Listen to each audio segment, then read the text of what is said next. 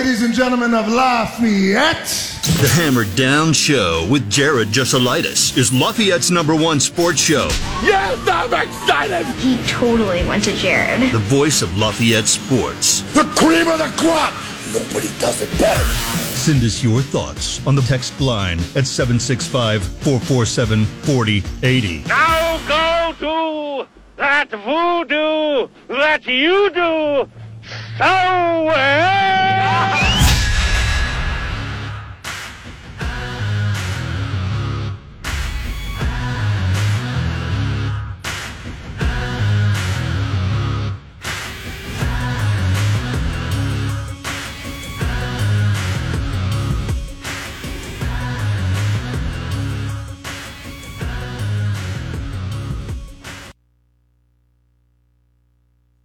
To uh, having a talk with him. I get the sense that he was not exactly happy with his team's performance in Lucas Oil Stadium. We'll talk to him. We'll see what's going on uh, with those Jeff Broncos. But let's go ahead and get started. Much like we always do, it's Need to Know News. Here's your Need to Know News.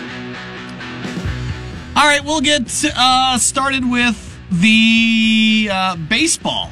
All right, it's still going on here. White Sox take uh, another beating last night, six to three. Eight straight wins for Seattle now has been rolling through the month of August. Sox strike out ten times. Seattle uses seven different pitchers in this one. Clevinger uh, for the White Sox goes five innings, six hits, four runs, four strikeouts, Benintendi homers. But that's not the big news. The big news is Sox go and fire GM Rick Hahn and Vice President Ken Williams. Williams has been with the club since 92! Working his way up the ladder. Man, they showed him the door. Internet seemed to be pretty excited about it. Uh, Ozzie Guillen on the team's postgame show. They were not happy with Eloy Jimenez's uh, answers on locker room accountability. Kind of laid into the culture. Something we continue to hear. This may not be the only firing we see out of the White Sox. Meanwhile, they are currently in action. They own a 1 0 lead in the bottom of the third. Runners on the corners against Seattle, two outs. Tim Anderson with an RBI single. Elvis Andrus has a hit as well. Michael Kopech on the mound. Three innings, one hit, no runs, four strikeouts, four walks. That's something, man. I mean, the amount of guys he puts on base for free blows my mind. But Sox in a good position right now. Kirby's on the mound for the Mariners, has got four strikeouts uh, through two and two thirds. On the other side of things, the Cubs lost some ground last night. Eight to six, the final uh, to Detroit. Smyly, three and two third innings, eight hits, seven earned runs, four strikeouts. That doesn't help. Uh, two hit nights out of uh, Suzuki Swanson and Candelario. Swanson and Candelario both went yard as well. We're in the top of the six right now where the Cubs lead four to nothing. Couple of RBIs for Cody Bellinger on a single in the third inning. Candelario with an RBI double in the second inning, and then Madrigal with a single uh, RBI in the fourth inning. So they've got one run in the second, two in the third, one in the fourth, have not scored since then. Jameson Taillon has a no hitter going through five innings, one walk, five Ks. He's already up to 75 pitches. Yeah, I don't know that he's going to get there. But that would be his best outing by far of the season so far. Dude just been rocked by lefties all year. So there you go. Both Chicago teams playing afternoon baseball today. Purdue football news. It's you know football award watch season. Add Hudson Card to the Johnny Unitas Golden Arm Award. Add DeMarge Lewis and Garrett Miller to the Comeback Player of the Year award. Purdue also announcing that uh, that home game against Syracuse sold out, buddy. You can't get those tickets. So if you got them, congratulations to you.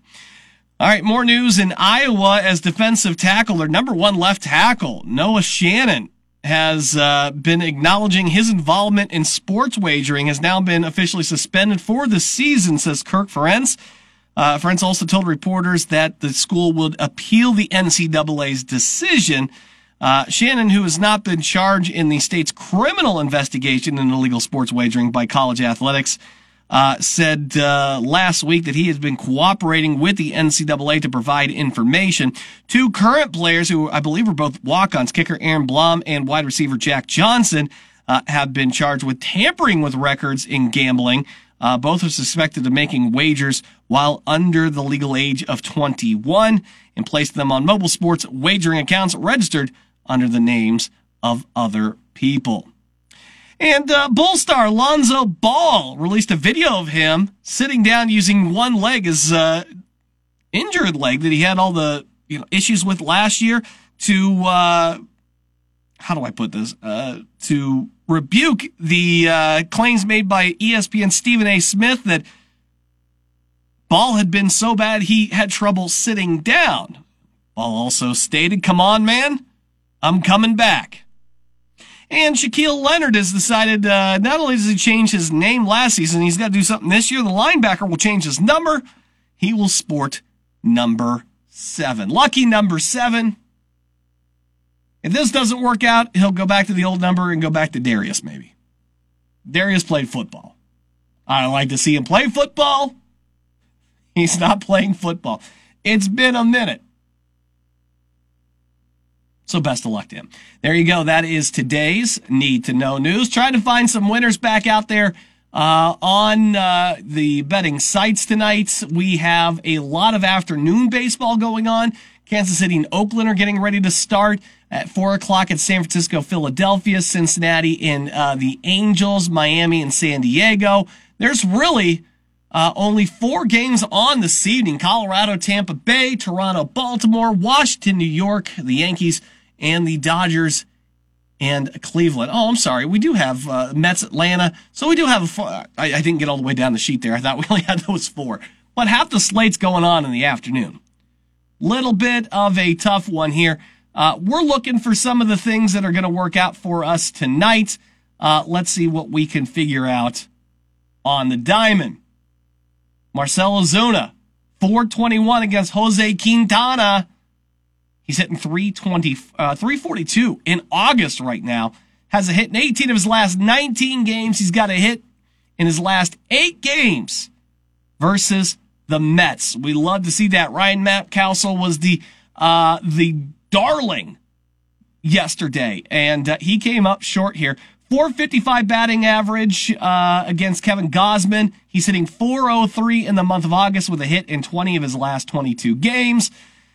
He had been on a tear. See if you can get back on the uh, win wagon with him. He's also got um, a hit in four of his last five games against Toronto and a run in four of his last five games. On top of that, and who's and Jose Jose Altuve is hitting almost 300 uh, versus Chris Sale lifetime 400 batting average in August. He's hitting lefties 270 and a hit in 20 of his last 23 games. Ozuna, Mountcastle, Altuve. Uh, these are guys that we like, especially in the hits category here tonight. Um, Shohei Ohtani is an interesting guy tonight. He's dealing with like a fingernail injury, but he's going to toss tonight. So there's some lowered expectations if you want to roll the dice uh, on Shohei. By the way, taking on Cincinnati, uh, this is a, uh, a, a, Ohtani, a 9 and 0 in his last nine games on a no run first inning. He's 5 and 0 on the season at home doing that. I mean, those are the guys that were out here watching this evening, trying to find some value here in the uh, in the later games. Like I said, there was a couple pitching spots early on that you've already missed out on. Bummer, but I do like Altuve tonight. He was he, he's on my card, and you got till eight o'clock to get that one in.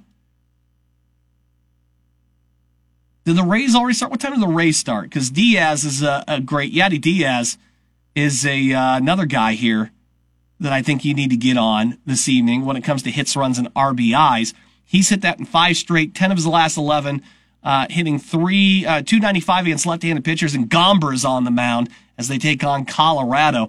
Two hitters that I'm definitely targeting later on this seeding. All right, we're going to take a break. Uh, when we come back, Coach Pat Shanley, Jeff Broncos, off to uh, that was not the start that they wanted down in Lucas Oil Stadium. Well, they had some personnel stuff that they were dealing with here, and just yeah, it was it wasn't a great start here. But we'll talk with him next. We'll see how it's going this week as they prep for Michigan City and uh, their very first home game of the season. He's coming up next. Stick around. There is more Hammer Down show to be had here on 1017 The Hammer and 1017thehammer.com. Welcome back. It is the Hammer Down Show on 1017 The Hammer, 1017thehammer.com. We're going to pop on over to our Hammerhead hotline. We're going to bring in Coach Pat Shanley of the Lafayette Jeff Broncos, uh, coming off a loss to Cathedral at Lucas Oil Stadium, 55 to 14, looking to rebound with their first home game this Friday night against Michigan City. Coach, uh, thanks as always. Uh, you know, I, I, always wish we could be talking about victories uh, with you the following week. It's it's not the case this week. Uh, we know that was a real tough opponent. We talked about it last week, and uh, I know you uh, a little short-handed at times too in, in certain positions. But uh, what do you take away from that uh, game at Lucas Oil Stadium? Well, we we had a lot of guys that you know physically and mentally weren't ready for Friday night. Honestly, um, as coaches, we you know didn't do a great job preparing them. Um, you know, for, to, to execute at a level that it takes to to be successful against. Uh, the number 70 team in the country. So, um, you know, there's some things there, and there, there's some things that, uh, you know, if we execute better, um, you know, the result is, you know, I'm not saying we win the game, but um, certainly doesn't reflect the scoreboard the way that it did. So, you know, of there, you know, Jared, just to get into some nuts and bolts, man, there, you know, we're, we showed about six to eight plays offensively where we're, you know, a misstep or six inches away from it being an explosive play. And then, you know, of their 333 total yards on offense, 277 of them were after first contact. Um, so you know, and that, that's with miss uh, miss uh, assignments, guys' eyes not being in the right spot. So uh, again, we got to do a better job as coaches um, getting them to execute at a higher rate. I'm not putting it on the kids. I think it's the result of a lot of guys getting their first varsity action against a very good team. So you know, we're not going to complain about it. Um, we're, we're showing up this week with the intent to fix it. All right, let's talk about some of the positions here. You know, Lance Crowder was your uh, your, your your quarterback. Seems like you know, twelve of twenty, you know, seventy six yards. Uh, the the INT. I know Xavier got some time in there as well, uh, going uh, three or four as well. But uh, how, how do you feel about your quarterback situation here going forward? Yeah, I think we've got some guys that can play. Uh, Lance is a guy that we're going to have to move around a lot and, and put in a lot of different positions. Uh, his brother Kian started the first five games of the season for us last year and played well. He's had a great summer, and um, you know he'll be, you know he'll be in the mix to compete for reps as well. So um, you know we we we like that position. We, we've got some young guys coming up through the program that have worked really hard with with Coach Richard and and uh, are really developing nicely. So uh, we're excited about their work ethic on a day-to-day basis, and and uh, you know that work ethic on a day-to-day basis is, is leading to, to great improvement. And a guy too that uh, picked you up the yards that you needed uh, on the ground as well uh, as he goes over 100. You know, uh, we know no Glenn Patterson right now, but uh, he does great there. also, you know, J.K. Powers, man, you know, five yards a carry. That's pretty solid there as well. 11 carries for 55. you know, it's nice to have that competition, but at the same time, you know, when you have a little bit of a hierarchy, that makes those younger guys uh, kind of want to fight. I think a, a, little bit more to uh, get more of those reps. But it, it seems like those were uh, guy, those two guys. You could count on them to pick you up some yards uh, on Friday night. Jacaden ran hard. Uh, he did a lot of good things. Um, he's had a nice off season and, and uh, really kind of carries himself with a chip on his shoulder, like he's got something to prove.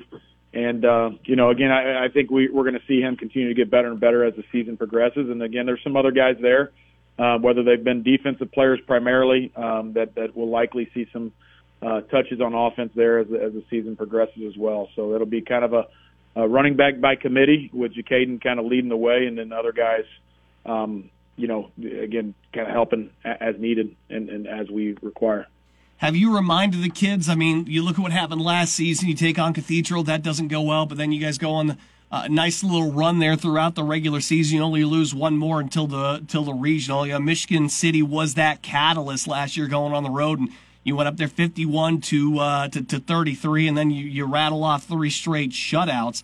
Um, do you look at that history? I know it's a different team, but do you look at that history and kind of go back to your guys and say, listen, you know, week one's done. Uh, look what we did last year in a similar position. We can do that again. Sure. Yeah. I mean, it's something you could discuss, but uh, quite honestly, our time's just been uh, spent focusing on the tape and trying to get this group better now. I mean, it's a much, much different group than we had last year. Um, you know, last year we had a lot more experience on the field. This year we didn't. So our time and attention, we, we haven't really spent much time talking about the postseason. We've been more just trying to focus on getting better and getting ready for, for Michigan City. I'm sure the time – will come um, where where we talk about you know regular season um, wins or losses are really kind of meaningless as it relates to the postseason. But uh, yeah, our, our focus has just been on uh, on trying to get these guys ready and get better. We're talking with Pat Shanley here on our Hammerhead Hotline, head coach of the Jeff Broncos, and uh, the Broncos are going to be welcoming in Michigan City 7:30 on Friday night. So uh, you can get over there to Schumann Stadium and uh, watch that one on the turf. Uh, when it comes to these details, you know, historically, uh, what's your experience been? You talk about, you know, the tackling and and and, and the preparation and, and maybe some of the mental aspect times too. Is this? Do you need to start asking more out of your uh, your leaders uh, in terms of kids here? Uh, is it something that you guys need to just redouble a focus on coaching? Like, wh- where do you put the emphasis on here in improving this week on some of those details? Yeah, so it's just you know kind of crazy, but you know, it's being behind the line. It's when coaches are talking and instructing, we're locked into what's taking place. You know, we're going back to the basics in terms of helping these guys focus on the details that lead to success. And, um, you know, that, that's what we've got to do. So, you know, we're, we're going to get their attention and, and uh, we're going to do a better job as coaches kind of being um, maybe a little bit more consistent on, on those expectations and having consequences uh, for if those expectations aren't met, met, quite honestly. So we, we've got a lot of uh, talent in our program, and, and what we've explained to our guys, the talent's great, but uh, if we don't have the discipline that it takes, we're not going to be a successful organization. So, as coaches and as, as, student athletes, we, we've all got to be better in, in that respect. And again, that that's primarily our focus right now. Uh, let's talk a little bit about Michigan City. Uh, first year under uh, new head coach uh, Cody French. So you know, I think there's only so much that you can you, you really look at last year's tape and, and, and apply to this one here. But uh, I'm sure you've probably, or uh, I'm hoping that you've at least been able to uh, see some of that tape against uh, Warsaw from last week. Uh, what do you see out of the Wolves this season, and what concerns you the most? They got they've got 13 returning starters, multiple Division One kids. Um, they play really really hard and play with a lot of passion and a lot of energy. Um, they've got a, a quarterback that's back in Tyler Bush. It's really good. Their quarterback's committed to Syracuse. Left tackle's going to Ball State number one, uh, popped the top off against us last year, and he's just like like a can of dynamite, man. He, he's super super explosive. Uh, defensively, they've got seven starters back. Number 11 is probably the best Mike linebacker that we're going to see all year. I mean, he's really, really good, really dynamic, really physical player, and uh, just a lot of talent around him. So, um, special teams, they're, they're really sound in their special teams, and they play exceptionally hard on special teams as well. So, I don't see a whole lot of weaknesses. You know, they they went against a tough uh, Warsaw team that that uh, under Coach Curtis is historically really really good. Um, so I wouldn't read too much into to that loss uh, at all. I mean, again, I, I think it's a team that uh, looks much improved from last year. Coach Pat Shanley, the Jeff Broncos, uh, looking to get back to basics and pick themselves up a win here this week at home, 7:30 as they host Michigan City. Coach, uh, you, you, know I love talking with you each and every week. Uh, hopefully next week we're talking after a win here. You know, best of luck with this heat and dealing with that and getting practices in the rest of the week and uh, go out there give them some hell on Friday night. Appreciate it, Jared. Thanks for all. Big thanks to Coach Pat Shanley here. Uh, it's the Hammer Down Show, 1017 The Hammer, 1017thehammer.com. I know not excited about the results from that game down at Lucas Oil Stadium. I, I don't blame them. Dealing with some personnel issues early on here as well. uh, but a chance to uh, get right with everything. They come out and fire against Michigan City on Friday night. As of right now, I have not been told that there's any adjustments to times tomorrow, but we do have like Guerin is hosting CC. That game is uh, at 7:30. Uh, West Lafayette at McCutcheon is uh, at 7:30. Harrison is down at Plainfield. That's still at uh, seven o'clock. And then who did I uh, who did I leave out? Oh, of course Jeff, because you know, and, and, you know Jeff with Michigan City, uh, you know, seven thirty there. So, um, yeah, I haven't seen anything with the Heat. I know a lot of teams maybe going early, going late, going inside uh, today, tomorrow, from what I've been told. So it should be an interesting week of uh, high school uh, football. Again, starting at 7 o'clock with the pregame, 7.30 with the kickoff out at uh, Gordon Straley Field between McCutcheon and West Lafayette. Should be a very interesting matchup. Um, it'll be interesting to see if West Lafayette can pick up the tempo a little bit and find some more success on offense that they're accustomed to. And I'll tell you this. I thought McCutcheon looked uh, and and seemed much improved from what I watched and the people that I talked to. I think you got to watch out for the Mavericks here. I think they're building some momentum. It's all things keep an eye out on. Uh, over to baseball. Uh, Cubs have blown a four-run lead thanks to a uh, Matt Carpenter uh, grand slam here in the bottom of the sixth. Uh, Taillon has had a uh, no hitter going until he gave that up. Uh, so he gets yanked after five and two thirds. Uh, the four earned runs, four hits, and six strikeouts for him on 99 pitches. And Bellinger, Suzuki, Yan Gomes, and uh, Ken, uh, Candelario all one for three right there through the heart of the lineup. That's where the Cubs stand. The bad news for the Cubs is, you know, yesterday they lose that game to Detroit and then on top of that, you know, Milwaukee also gets the win over Minnesota.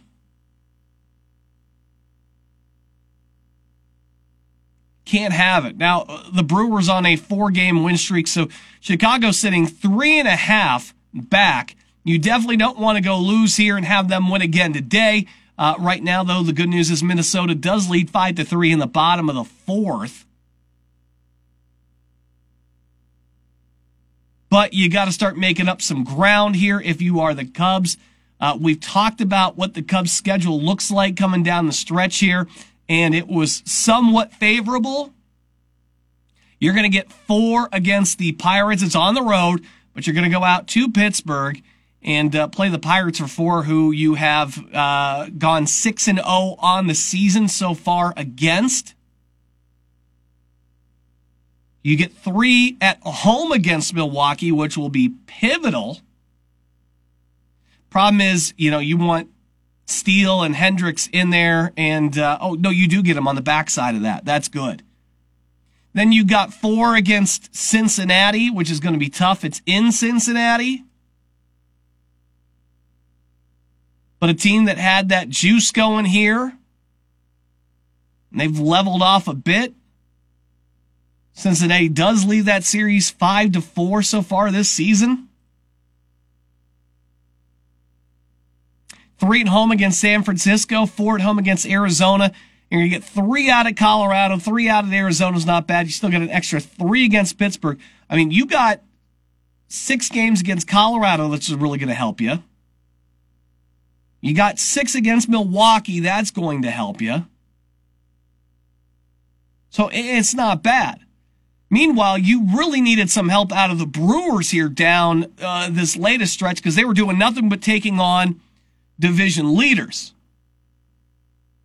Right? You were excited that they had to go out to LA for three, and they got swept there. That helped you. But then they turned around and swept the uh, swept Texas.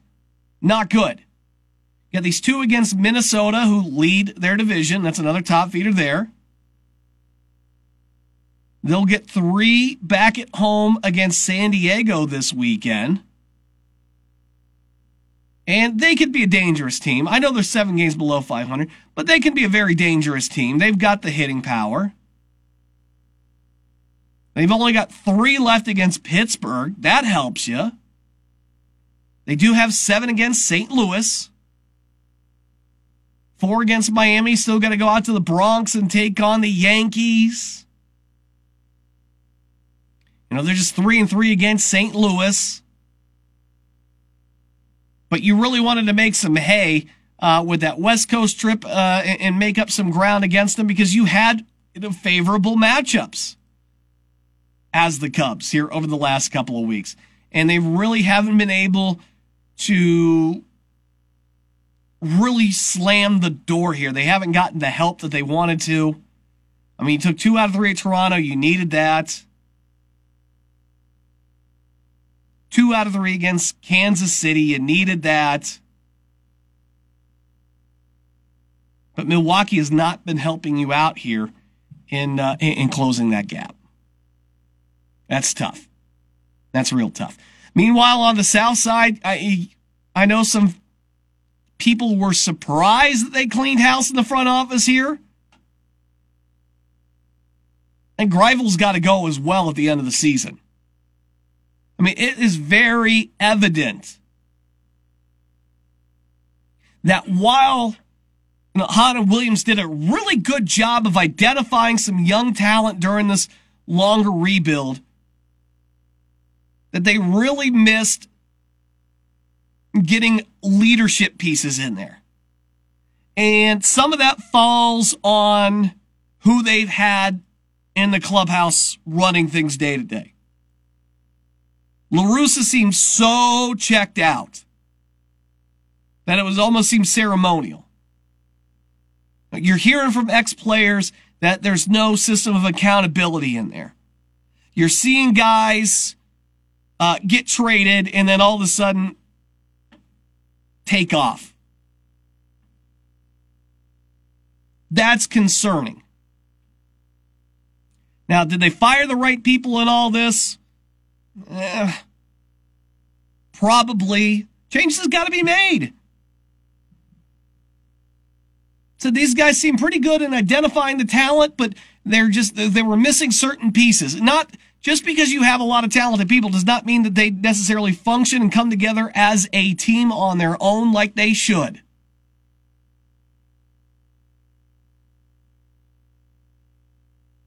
And uh, for whatever reason, this front office could not figure out a way to get all of those pieces to mesh.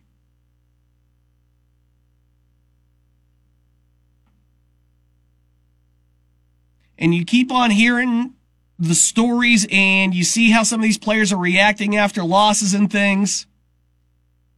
And it just really makes me wonder if you have the right manager on top. Tim Anderson is fist fighting guys.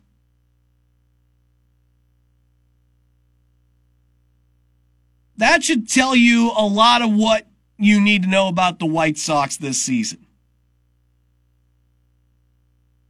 You have some tremendous talent on that team that is basically rudderless, right? There's no accountability. There's no culture. And that is devastating for a ball club.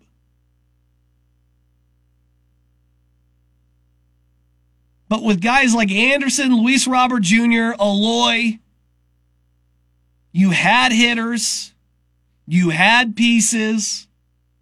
Uh, a Burger was a splendid surprise. You had these pieces, but you didn't have leaders. And that's ultimately the downfall of what's, you know, wherever that axe decides to swing the rest of the season. Because not only does that fall on the front office, that falls on the manager, and that falls on, quite frankly, some of the uh, some of the older guys, some of the older players. Nobody wants to step up and be a leader. And if you have a clubhouse that's devoid of any kind of leaders on, from the player, what, what can you do? How can you expect them to get better? How can you expect them to come together and play for each other? How can you expect any kind of accountability? When nobody wants uh, to keep folks under control. It's sad. Extremely sad. But that's the current state of Chicago baseball right now. It's not even a timeline question. I mean, look, they've been doing this about the same time that the Cubs have been doing this. So tell me why the Cubs have had so much more success uh, than the White Sox have. Take a look at the last three years. Tell me who's had it better. And the Cubs blew out their core over the last couple of years. Now they're back again contending. They're not 16 games, 17 games out like the White Sox are.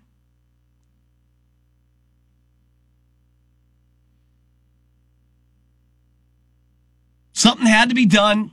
You can't keep doing the same thing and expect different results. And I'll give it to them. You know, they made some of the change they needed to. They had to shake up the lineup a little bit. They just did not get the right pieces that that club needed in here. They had to blow out La Russa. It had to be done, but I don't feel as if they brought in the right guy to handle things.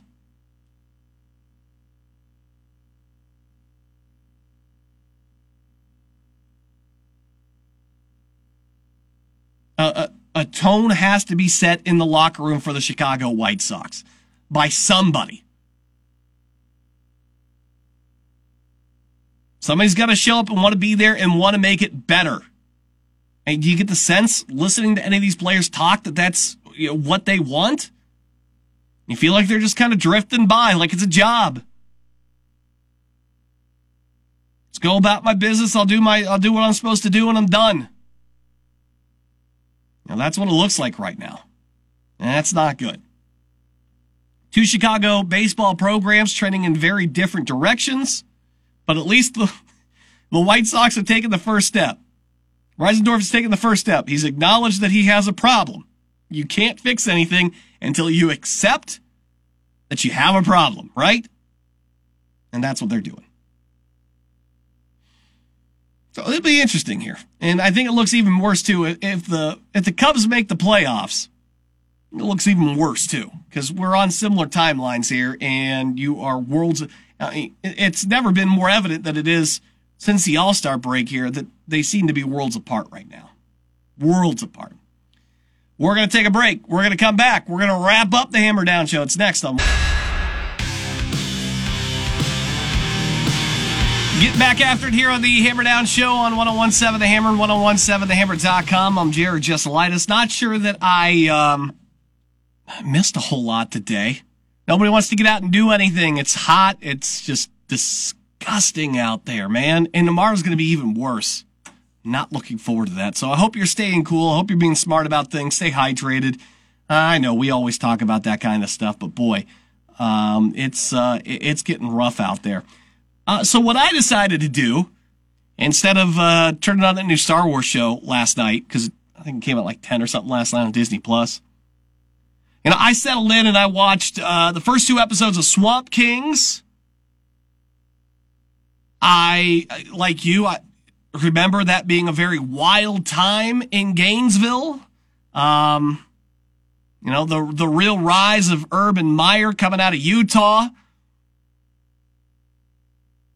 Winning that natty, bringing Florida back to prominence. Tim Tebow, my least favorite NFL quarterbacks of all time. And you're going to hear from Tebow. You're going to hear Urban's actually sitting down to talk about this stuff. Like we all saw the trailers. We're all getting hyped. And then I watch the first two episodes and I say to myself, this is a recruitment video for wherever he goes next. Are we serious? Now, I start the third episode, you know, before I go to bed here, and they start teasing some of the, you know, the kids are getting a little out of hand here. Oh, we got some off the field issues that they don't really delve into. And maybe, you know, it is that we just want a little bit of the tea. We want to hear some of the stories behind some of this. But for the people that have watched the whole thing in the sports community, everybody's essentially saying the same thing. That some of the most major topics of controversy in that era are completely omitted or just very quickly glossed over. The Aaron Hernandez Tebow bar fight. Tebow takes the blame for it. That's about it. Nothing about the Pouncey twins. Cam Newton stolen laptop. Percy Harvin attacking his wide receivers coach. Carlos Dunlap arrested right before the SEC championship game. Shelly Myers 911 calling Urban Meyer going to the hospital with his heart attack. Anything from the 2010 season, Urban Meyer and Jeremy Fowler confrontation. Chris Rainey's threats to his girlfriend. It just kind of ends and it's a, supposed to be this big positive thing like, hey, we were great.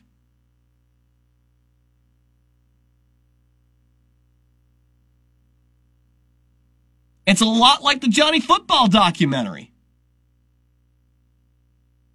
It's guys that are that were there, they lived it, they tell you what they want to tell you, and there's no pushback. There's no questions from the people shooting this. At least nothing that holds anyone's feet to the proverbial fire, so to speak. Well, I understand that the Aaron Hernandez stuff is very, very touchy. And I understand that the point of the documentary is not to run down some of these guys for mistakes they made as kids, but to completely omit some of this stuff. Uh, it essentially just, it's come off so far as a Urban Meyer recruitment video. Like, here's the culture that I create. Here's how badly I want to win. Listen to my players talk about how they had, uh, the old coach and now listen to them talk about how happy they are that I'm here in my culture. That's that, that's what it is.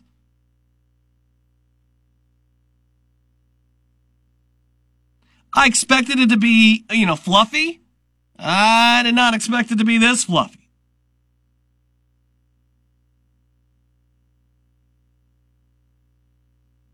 You get a couple of fun stories but not any real good stories.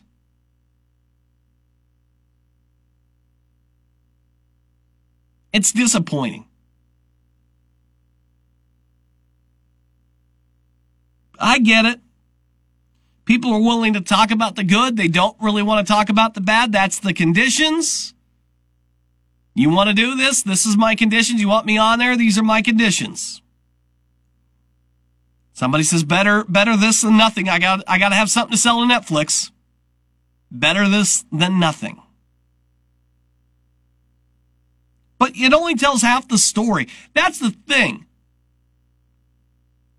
Is for, especially for young people that want to watch this and, see what he built in the culture. It doesn't show you the dark side of it and, what happens. It should serve as a cautionary tale for a lot of young athletes. At least you would hope it would. I mean, go back to the Johnny. Netflix has let us down, I think, with these. You go back to the Johnny Football one, and man, it drums up a lot of sympathy for him with the NCAA. And then he basically just admits to going right back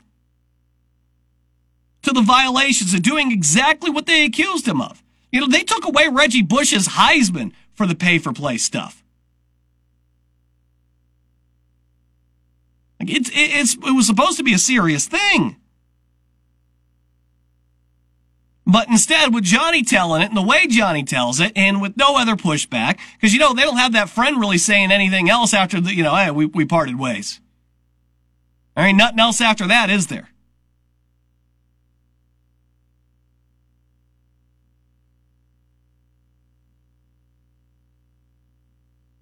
You know, Johnny's girlfriend he has the 911 incidents with everything. You know, she, she's not talking, not, nobody's given that side of the story. It's, it's glossed over. And that's a shame because that is part of the story. I know it's not one that everyone wants to tell that part. I understand that, but I think you do the survey, uh, the, the, the story and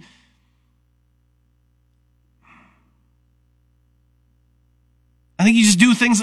There's a lot of disservice done when you're only telling half of it.